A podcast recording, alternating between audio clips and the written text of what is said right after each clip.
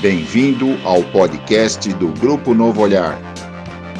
Um espaço para promover a reflexão e a conscientização sobre a deficiência visual, a pessoa com deficiência visual e o seu mundo.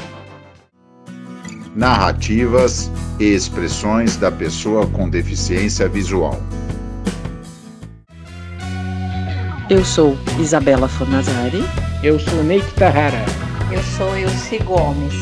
Eu sou Gilberto Luiz Carvalheiro. Eu sou Marilda Magalhães. Eu sou Marcelo Santana. Eu sou José Cláudio Rocha. Eu sou Thaís Badesso. Eu sou Juliana Diniz. Eu sou Irineu Cruz.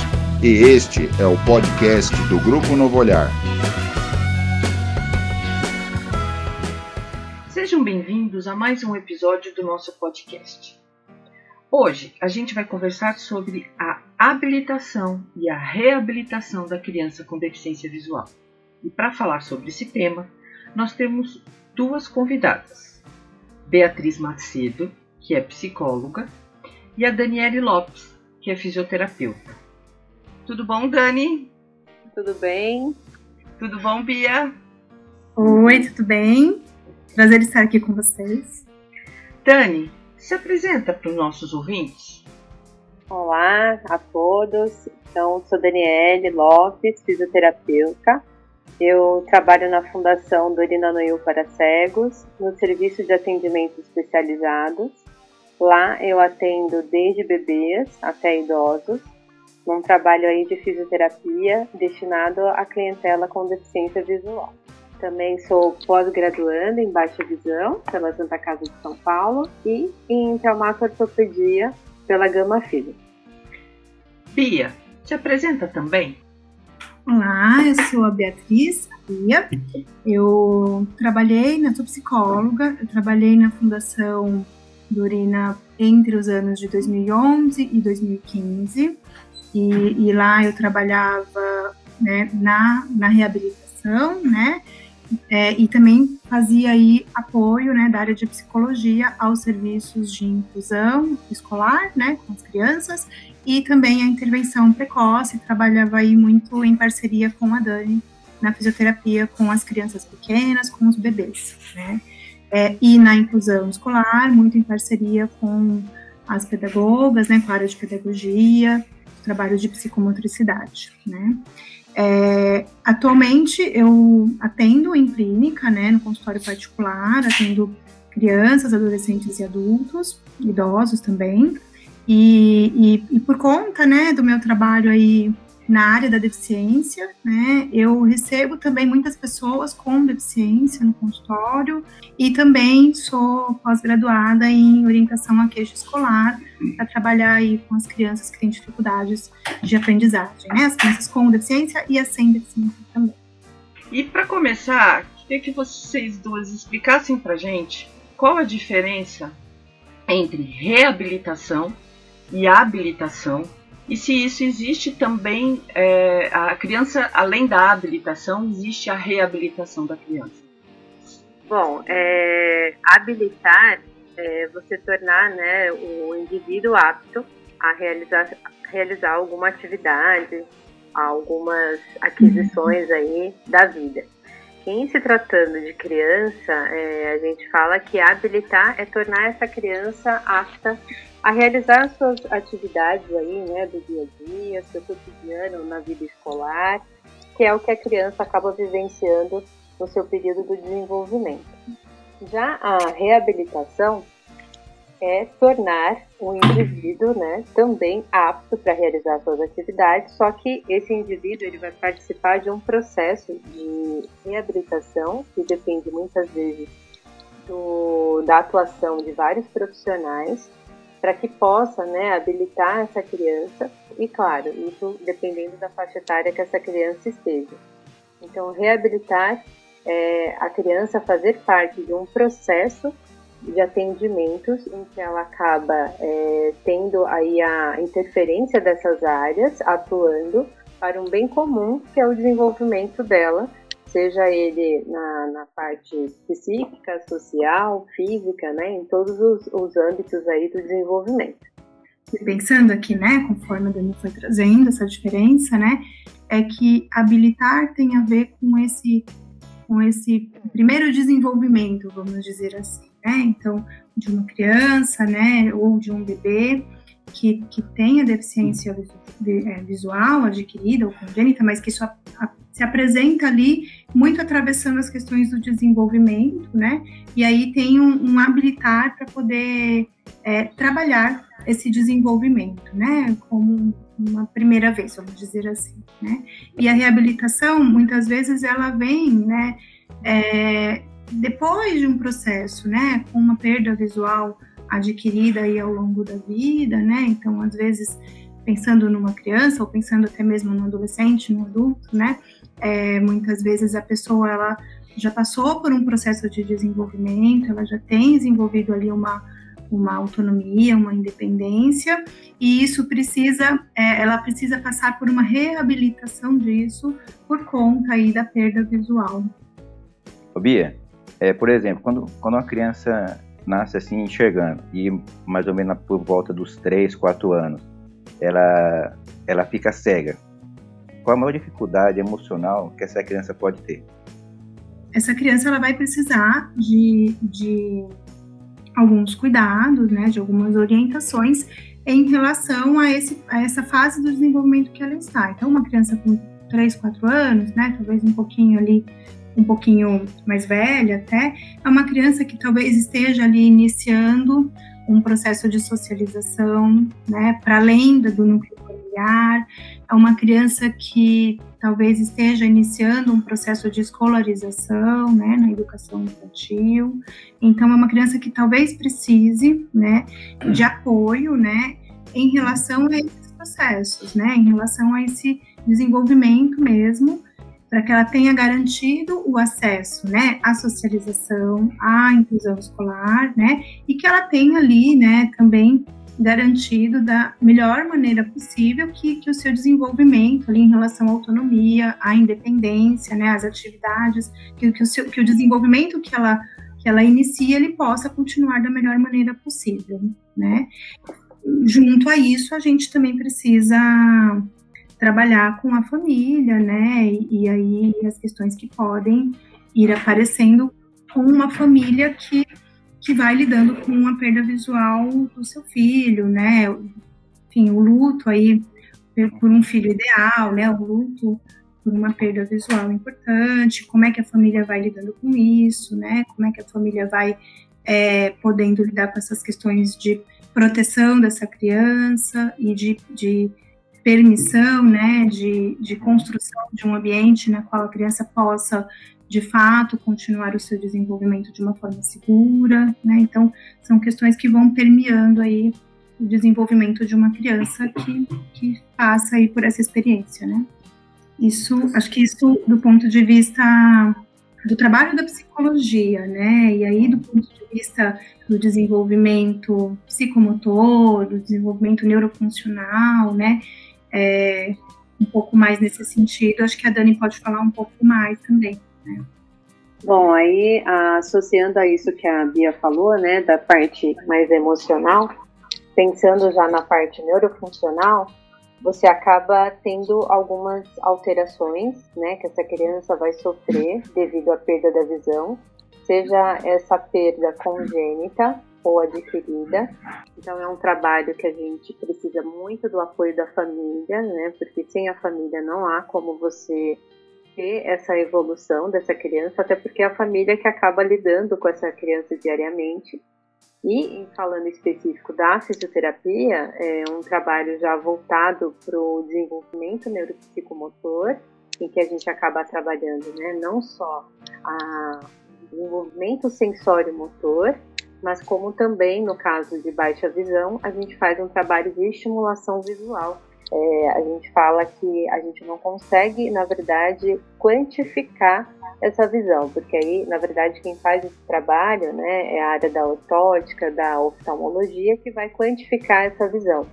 Mas nós aí terapeutas da visão, né, do estímulo dessa visão, nós vamos uhum. qualificar, né? Então, o que essa criança apresenta de resultados e respostas nos atendimentos é que nos mostra o quanto há uma funcionalidade dessa visão e o quanto que isso é, impacta, né, nesse desenvolvimento dela. Então, é um conjunto. Você trabalha tanto a parte motora quanto a parte visual. E ambas caminham juntas, havendo uma evolução. Você consegue observar tanto um aprendizado da área motora, como também da questão visual.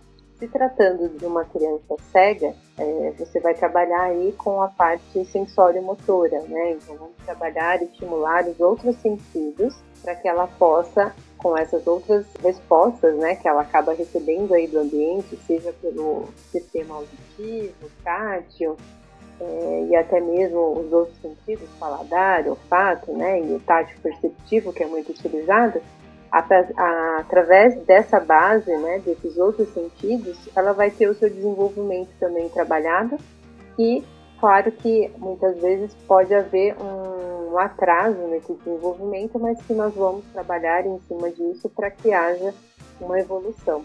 Pode ser um pouco mais demorado com relação a uma criança com baixa visão, mas é, existem casos que às vezes nos surpreendem, né? Então depende uhum. muito do trabalho mesmo da família, se essa família estimula essa criança, se há uma cooperatividade, né, não só aí da família, mas também da, da criança, né, então aí envolve outros aspectos também, como a Bia falou, emocionais.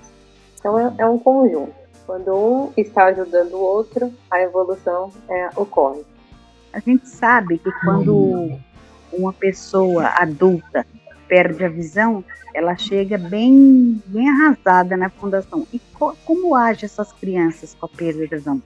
Bom, eu vou falar, mas eu acho que a Bia também pode responder até um pouco melhor do que eu, pensando aí na parte emocional, né? É, a gente, bom, eu vejo muito a parte aí física, mas é, tem o emocional junto, né? Não tem como, não tem como desmembrar, né? Uma coisa está associada à outra. Mas o que a gente observa é, aí, claro, sendo uma criança que tenha já uma compreensão, uma criança que entenda um pouco do, do quadro que ela está, é, são crianças que acabam chegando com o luto também, né? Assim como com os adultos. A, a negação, né, né? O fato de não aceitar a deficiência, algo que é bastante marcante principalmente quando são crianças ali que já estão numa fase escolar, em que né, estão é, tendo contato com outras crianças, muitas vezes que não têm a deficiência visual, e o quanto que eles acabam sentindo isso um pouco mais, principalmente quando é essa perda adquirida, né? Já em caso de... E a criança, quando ela nasce com a deficiência, é mais fácil de lidar com o que adquiriu? Isso, eu ia falar isso agora. Na verdade, em casos né, de cegueira congênita, a gente percebe que, é, vamos dizer que essa adaptação ela acaba sendo um pouquinho mais é, tranquila, né, entre aspas, do que aquela que perde ao longo da vida. Porque, na verdade, a criança que nasce, ela vai aprendendo, né, ali através dos estímulos, a como lidar com toda essa nova situação e ela vai aprendendo a conhecer esse mundo da forma como ela veio, né? Já quando se adquire, você enxergava e de repente você não ter mais a visão é algo que impacta bastante, né? Principalmente lidando com uma criança, né? Que está numa fase aí do desenvolvimento e dependendo se está numa fase já mais aí para adolescência, em que os hormônios ali estão à flor da pele. Então, são vários aspectos que influenciam né, essa aceitação. Mas é, pelo que eu percebo no, nos atendimentos, é que nos casos de cegueira congênita, acaba sendo uma aceitação um pouco mais fácil. Claro que no decorrer da vida dela, ela vai passar por situações que também é, vão deixá-la ali com uma, com uma carga, né, vamos dizer assim, um pouco mais pesada, e ela vai também passar a compreender um pouco mais o, o quadro que ela apresenta. Então é isso que depois aí a psicologia acaba trabalhando e atuando em conjunto com a gente para fazer com que essa criança se sinta habilitada e reabilitada em meio a essa situação. É, então, acho que é isso um pouco do que a Dani colocou, né? Ela falou aí das crianças é, um pouco mais velhas, né, as crianças que têm uma deficiência visual adquirida, sobre a questão do luto. Acho que traz aí uma questão, principalmente das crianças que vão chegando mais próximo da adolescência, né, né, uma segunda infância, assim, a partir dos sete anos em diante, né, que é uma questão da identidade, né, e do lugar que essa criança vai ocupar na família, na escola, né, no mundo, assim, né? Como é que essa criança vai poder se identificar e construir essa identidade, né? E poder se apresentar para o outro, né? Então, é, isso passa pela questão da deficiência, né? E é uma criança que vai precisar aí ao longo da vida ir construindo isso, né? E, e muitas vezes poder ir repensando isso, né? Quando, quando é um caso de uma criança que enxerga e que por alguma razão ela tem uma perda visual importante, né? Lembro de casos, né, de crianças que estão, né, em idade escolar e que precisam usar algum tipo de recurso, por exemplo, né, às vezes alguma criança com baixa visão, ou até mesmo uma criança com uma cegueira, né, que precisa utilizar bengala, criança com baixa visão que precisa usar algum recurso de apoio ali na escola, né, de apoio à inclusão escolar, e que a criança pode se recusar, né, porque existe ali uma questão do social, uma questão do grupo, uma questão do olhar da, do outro, né, das outras crianças, que é importante. Então, tudo isso precisa ser trabalhado, é importante escutar essa criança e é importante também fazer as intervenções aí nos meios pelos quais a criança é, anda, né, nos meios pelos quais, nos quais as crianças estão inclusa, né, a escola, né, primeiro a família, né, e a escola também aí como dois lugares principais, né. Quando a gente fala de, de acompanhamento, de atendimento com crianças, a gente sempre está falando também do acompanhamento com as famílias, né? A Dani lembrou muitas vezes aí da importância da família, do apoio da família, né, e da, da adesão aí da família ao, ao processo mesmo dessa criança, né, então a gente precisa mesmo também escutar essa família, né, poder trazer essa família para os atendimentos, poder entender um pouquinho como essa questão da deficiência é, se apresenta para a família, para o pai, para a mãe, às vezes para os irmãos, né? É, e que lugar essa criança pode ter nessa família, né? Então, se a gente pensa aí em uma criança que, que tem uma, uma deficiência visual congênita, né? Então, é uma família que vai receber uma criança e, e que a família talvez né, precise é, elaborar um luto por uma criança que nasce com uma deficiência e que, e que é diferente daquela criança imaginada, né, durante a gestação, esperada, né, e que a família vai precisar elaborar aí um certo, um certo processo de luto mesmo, né.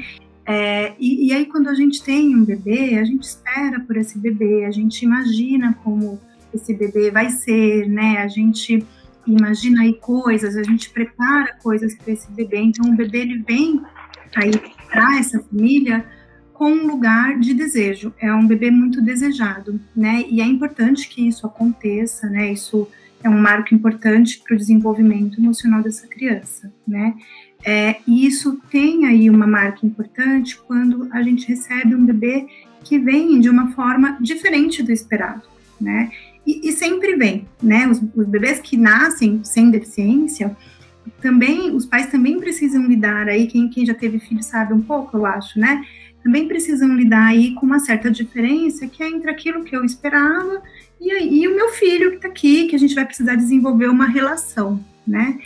É, e com o bebê com deficiência, isso vai, de alguma forma, passar aí por essa questão da deficiência, né? A deficiência, ela, ela tem uma marca social importante, né? Então, é importante a gente escutar essa família, né? E poder trabalhar aí na psicologia, a gente trabalha, né? Muito com as famílias, né, na intervenção precoce, por exemplo, né, então a gente faz aí uma dobradinha muitas vezes, né, enquanto a criança trabalha ali, muitas vezes na fisioterapia, né, com esse desenvolvimento que a Dani comentou, a gente vai trabalhando muito com essa família, podendo escutar, podendo entender quais são as questões, né, é, e podendo favorecer um ambiente aí saudável para que essa criança possa se desenvolver uhum. como um ser de desejo para essa família, né? Como um lugar de desejo para essa família, né?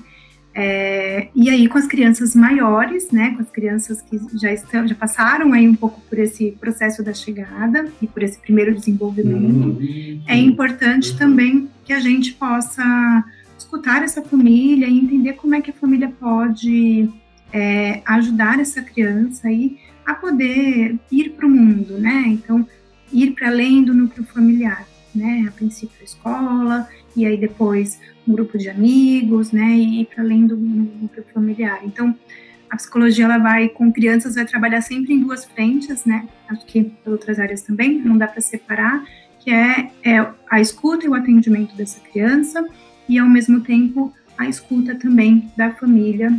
Uma criança que nasce cega, ela precisa de habilitação, não reabilitação. Ah, então a gente imagina o seguinte, né? Como até já foi dito, né? Habilitação material, por exemplo, né? Já dar uma banana para a criança, a criança sentindo, apalpando, vai conhecer o que é banana. Dá um ovo, a criança vai conhecer o que é ovo, como quebra o ovo, tem gema, tem que Então são coisas materiais. Agora, na habilitação emocional, não, é, não tem material assim. Como se pode né, habilitar uma criança nessa parte emocional? É, então, acho que vou aprofundar um pouquinho mais no que eu estava dizendo, né? Acho que primeiro é importante a gente pensar como é que a gente habilita, né, uma criança do ponto de vista emocional, uma, um bebê, uma criança, né? É, vamos pensar numa criança que nasce aí sem deficiência, né? Então, essa criança, esse bebê, né, ele também precisa ali ser habilitado, vamos dizer assim, do ponto de vista do desenvolvimento mesmo emocional, né, o desenvolvimento psíquico que a gente fala, né? Isso vai ser feito sempre por uma outra pessoa, um adulto, né? Um cuidador, né, que, que muitas vezes é a mãe, é o pai, às vezes é uma avó, né? A gente acaba chamando aí, né, como a mãe, mas muitas vezes pode ser algum outro membro da família ou os membros da família em conjunto, né?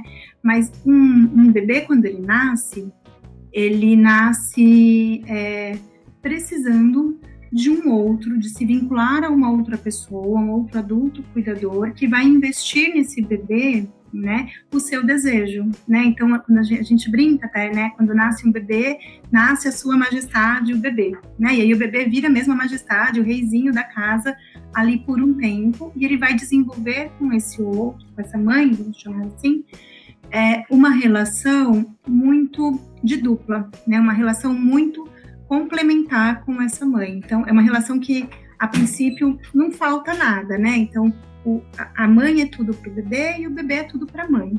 E isso vai fazer com que esse, com que esse bebê possa se constituir como um sujeito, como uma pessoa, né? É, a partir desse vínculo que vai primeiro partir desse outro, dessa mãe, e depois é, o bebê vai podendo se constituir, né? E aí, para depois, né, num segundo momento de desenvolvimento, ele poder se separar. Então, primeiro a gente precisa a gente não, não, não, ninguém, né, nenhum bebê, nenhum de nós aqui, ninguém se faz um sozinho. A gente só consegue ser um porque a gente pode um dia ser um com um outro, né? Um outro cuidador, né? Então, primeiro esse bebê precisa, para poder ser um, uma pessoa, um sujeito, ele precisa ser um com o outro, né? Um com a mãe.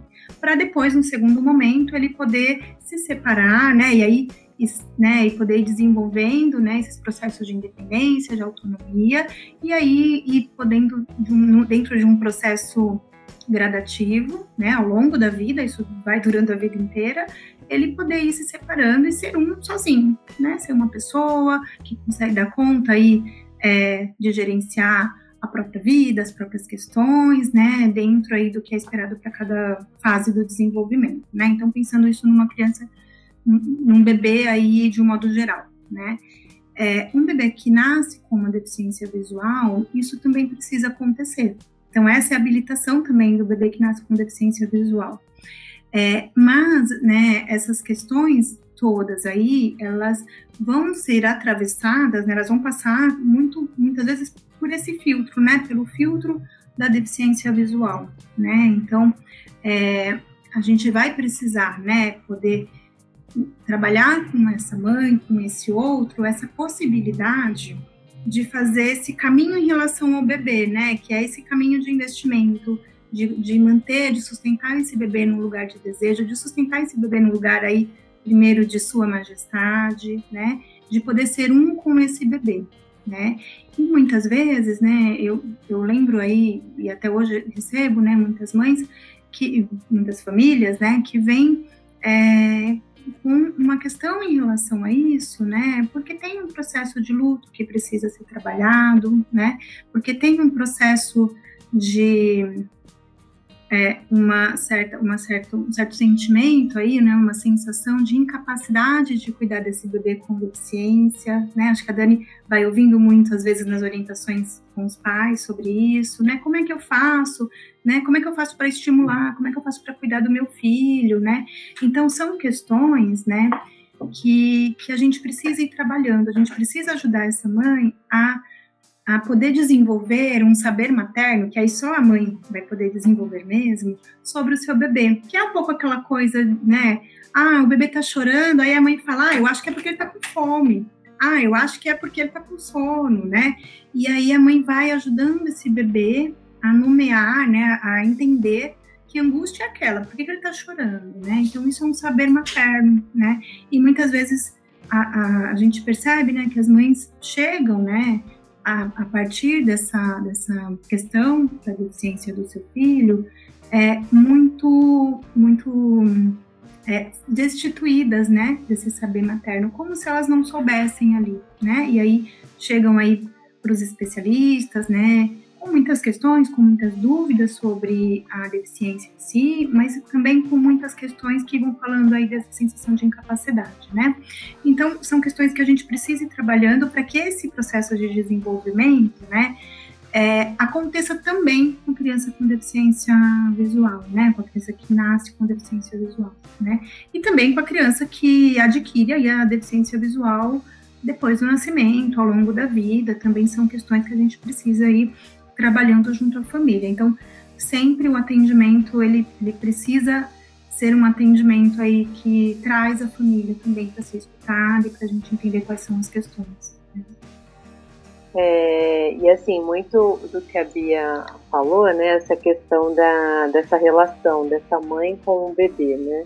Às vezes são mães que não é nem o primeiro filho, já é o segundo, o terceiro, e como é diferente essa relação, né? E é uma questão que às vezes elas trazem atendimento. Ah, com fulano eu conseguia fazer tudo.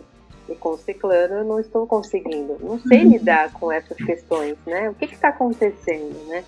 Então é muito comum a gente observar isso durante os atendimentos. Na rede pública, tem esse acompanhamento para crianças?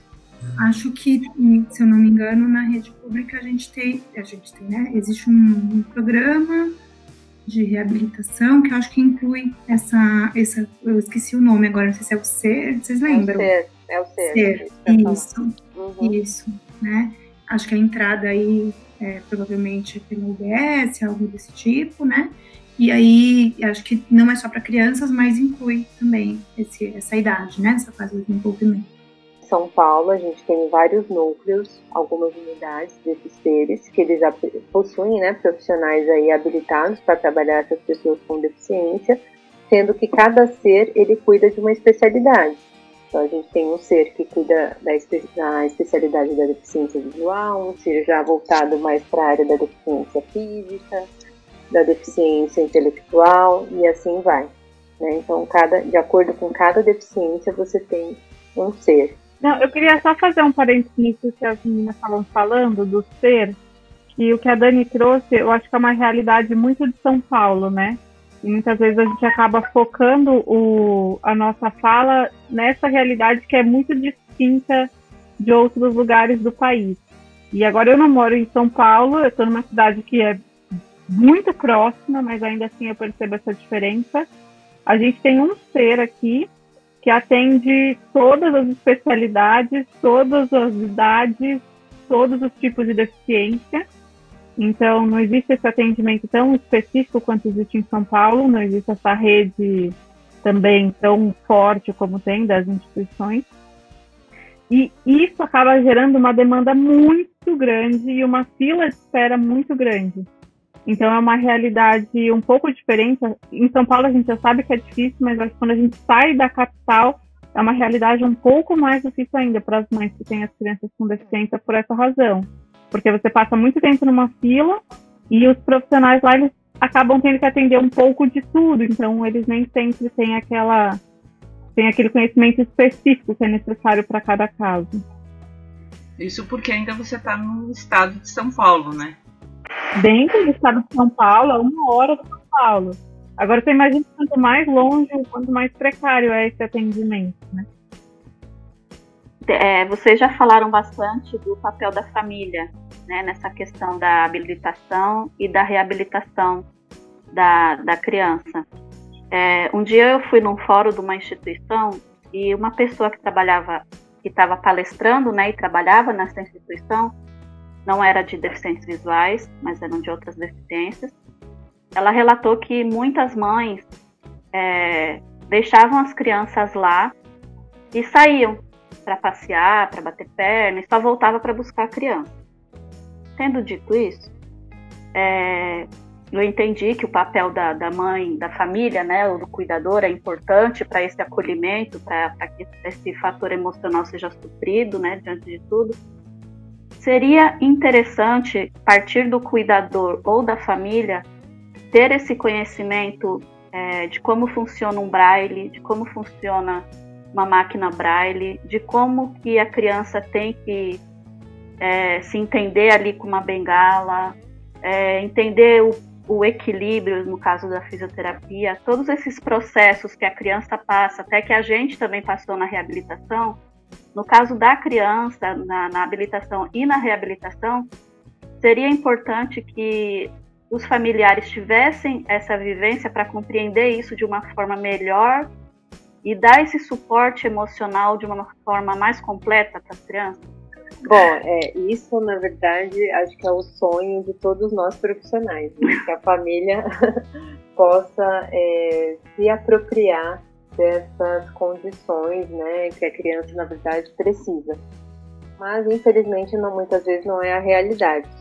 É, acho que é importante, né, para essa mãe que não consegue ficar, né, ou que talvez não demonstre esse interesse, que deixa o filho lá fazendo os atendimentos e vai dar uma volta, né, é, tentar entender com essa mãe, com essa família, né, por que não ficar, né, qual que é a questão que está ali envolvida com esse não ficar, né, é, muitas vezes, né, tem a ver com o processo de luto, né, de poder entender e aceitar e poder conviver com essa deficiência do filho, né, muitas vezes pode ter a ver com aquilo que a gente conversou, né, desse, desse sentimento de incapacidade de cuidar do filho, né, que, e, e de lidar aí com um mundo aí tão diferente daquilo que a mãe já talvez tenha experimentado com os outros filhos ou esperava para essa criança, né, e, e muitas vezes também pode ter a ver com uma questão que é sobre ser mãe, né? Tô pensando aqui nas mães, mas a gente pode levar para a família, mas acho que principalmente as mães, né? A gente vê aí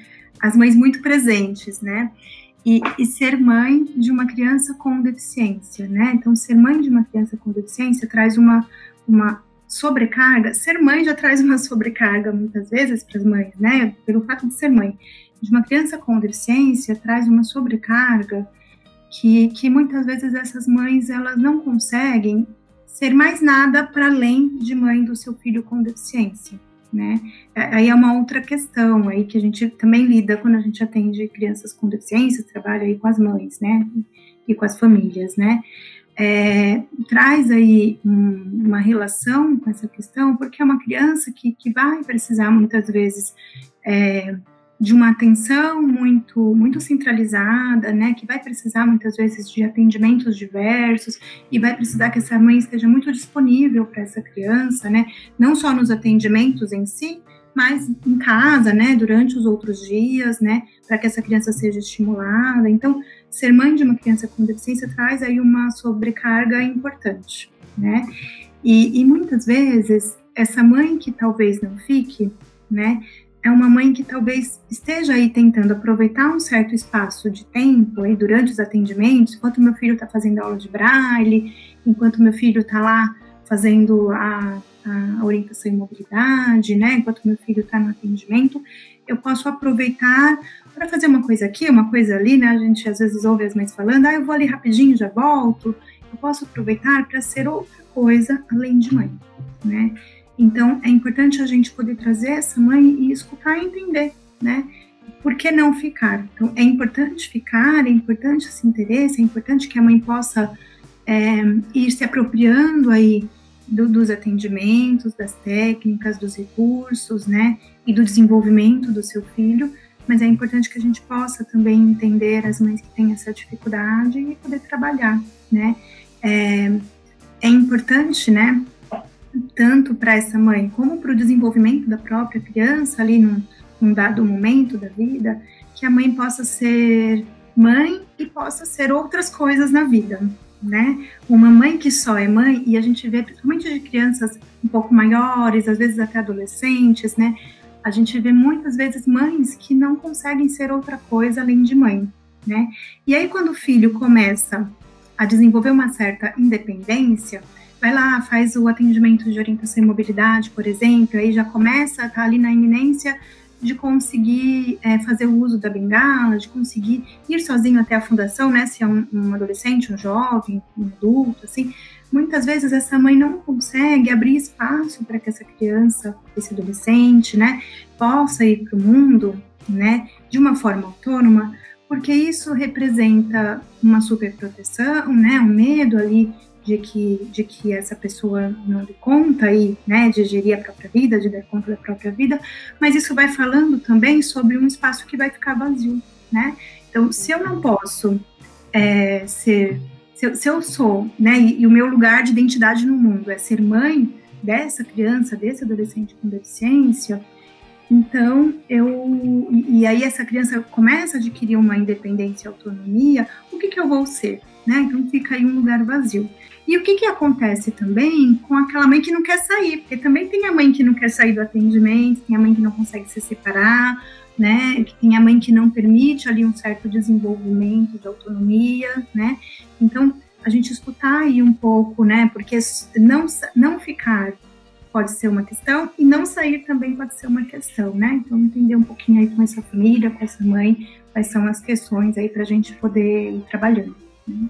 No processo de adulto, com deficiência visual, a gente teve um começo, meio e fim de adaptação, de reabilitação, para que a gente pudesse ganhar aí a nossa confiança, a nossa autonomia, a nossa independência, com tudo que a gente aprendeu aí nesse processo de reabilitação. E pelo que é, vocês colocaram, eu imagino que o processo de uma criança, ele é longo e ele exige em todas essas fases, até, vamos dizer assim, uma fase adulta, um cuidado muito restrito, um cuidado muito especial para que essa criança, junto com a família e com toda a, o seu ambiente de interação, possa ser desenvolvida adequadamente para que essa criança se torne um adulto, como vocês falaram, com a sua autonomia, com a sua independência e com a sua segurança. Eu queria que vocês comentassem um pouco sobre isso, sobre esse processo. Me parece um processo muito longo e que tem que ter esse cuidado, a, impor, a importância desse cuidado, desse acompanhamento em todas as fases, quer dizer, é, no, diferente do meu caso que teve um começo, meio e fim, uma criança tem que ter esse acompanhamento ao longo de toda a sua vida. Bom, é, é, esse processo mesmo que você falou, né? Então é um processo longo, árduo e de muito trabalho aí para que a gente possa é, garantir esse desenvolvimento desse indivíduo. Se ela inicia logo quando bebê, é, então ela passa pelo programa que a gente chama de intervenção precoce, em que você acaba trabalhando com todo esse desenvolvimento neuropsicomotor, dando estímulos para essa criança atingir todas as etapas de desenvolvimento que ela necessita. Né? Então, muitas vezes é comum acontecer isso, a criança passar pelo programa de intervenção precoce, atingir o seu desenvolvimento, ser dispensada das áreas e aí, numa fase posterior, que aí é quando ela já estiver com 6 anos, 7 anos, que já está ingressando aí já no ensino fundamental, ela acaba muitas vezes retornando os atendimentos, paciente que já está com algumas questões aí para serem trabalhadas, principalmente com relação às questões do âmbito escolar. Então aí já envolve mais a área da pedagogia, a área da psicologia, a própria orientação em mobilidade, que já pode dar algumas orientações aí básicas com relação à questão da locomoção. Então a gente percebe que esse desenvolvimento, né, ele vai acontecendo mesmo em todas essas etapas da vida. E, claro, ao longo dessas fases do desenvolvimento da criança, cada fase vai necessitar de uma demanda. Então, nessa fase já pré-escolar, ela acaba necessitando mais da área da pedagogia, a psicologia, o serviço social, que acaba também aí como uma referência de apoio, e muitas vezes também a criança participa dos atendimentos de terapia ocupacional, que é uma área também que vai aí atuar é, com as atividades da vida diária e fazer com que essa criança também se torne mais autônoma em suas atividades do dia a dia. Então, é, todo esse período, ela vai necessitar desse acompanhamento.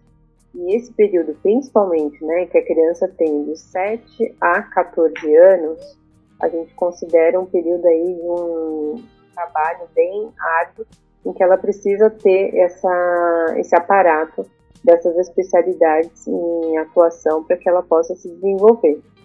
Aí vamos supor que essa criança ela atingiu seu desenvolvimento, fez todas as atividades que eram necessárias, muitas vezes ela é encerrada das áreas, e aí a posterior, se houver alguma outra dificuldade, alguma outra situação, ela acaba retornando. Então o que é comum a gente observar é que é, no período de intervenção precoce há essa evolução, a criança, principalmente as com baixa visão, elas saem da fundação, não passam mais por nenhum atendimento, ficam somente no acompanhamento na área da ortótica, para o acompanhamento de algum recurso óptico que seja necessário, até mesmo para acompanhamento dessa visão. E aí, mais posteriormente, se ela tiver alguma dificuldade, a própria área da ortótica vai perceber essa dificuldade e já vai encaminhar para a área da pedagogia.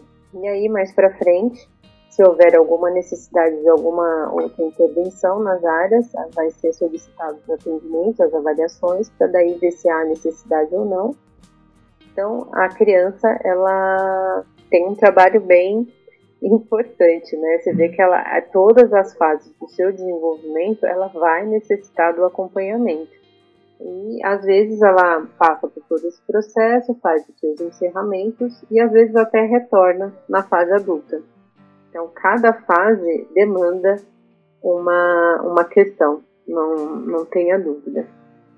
Dani, o Eduardo teve aqui com a gente e falou que quando uma criança que nasce com a deficiência visual e não é estimulada o suficiente, chega lá na fundação com uns 3, 4 anos, ela chega com algumas dificuldades motoras e isso pode prejudicar é, a habilitação dessa criança.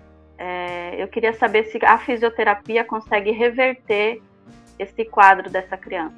Sim, claro, dependendo do, dificuldade, né, Thaís, a gente consegue é, melhorar, mas às vezes depende muito de todas essas questões que a gente já comentou, né, da participação uhum. aí da família, dessa criança aceitar as intervenções, das atividades serem colocadas em prática.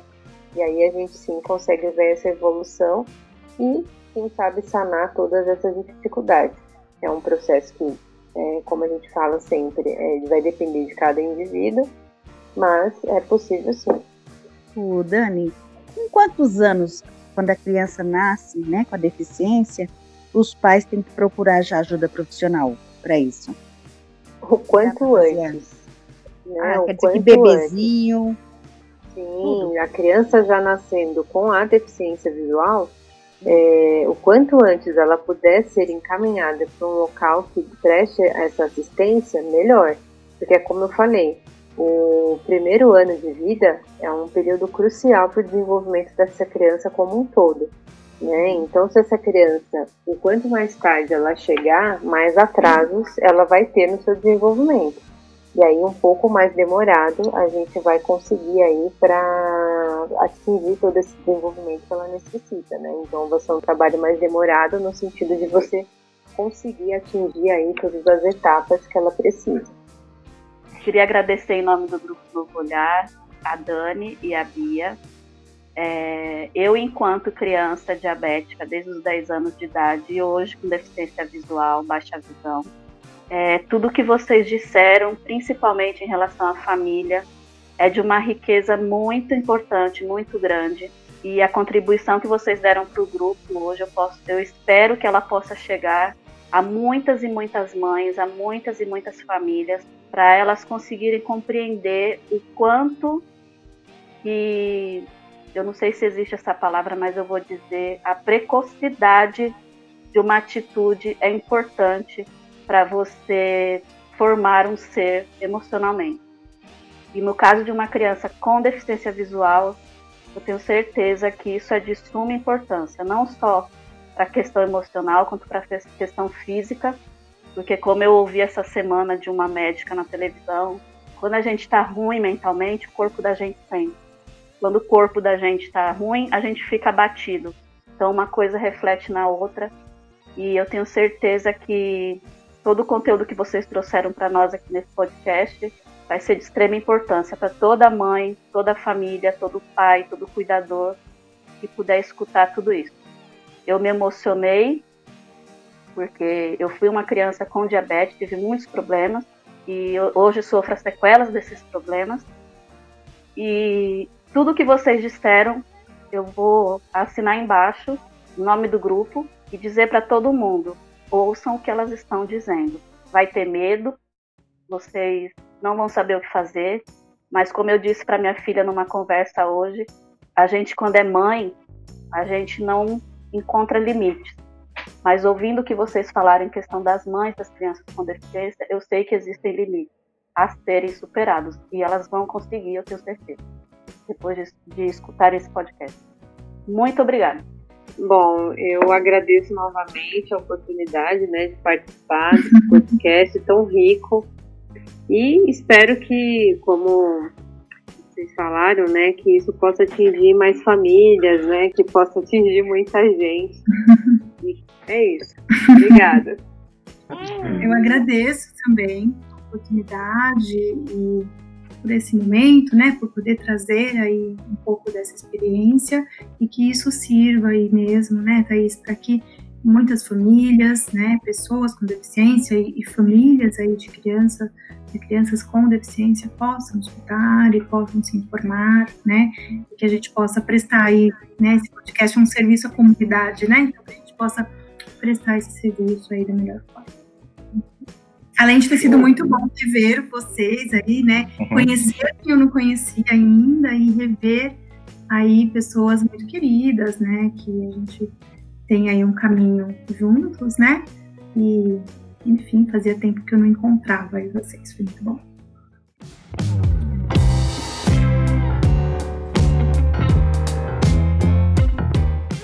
Pessoal, para nos acessar, basta procurar no Facebook ou no Instagram pelo arroba DV Novo Olhar, DV de Deficiente Visual, ou pelo nosso e-mail contato arroba gruponovoolhar.org e teremos o prazer de interagir com vocês. Chegamos ao final de mais um episódio do podcast do Grupo Novo Olhar. Esperamos vocês nos próximos. Até mais!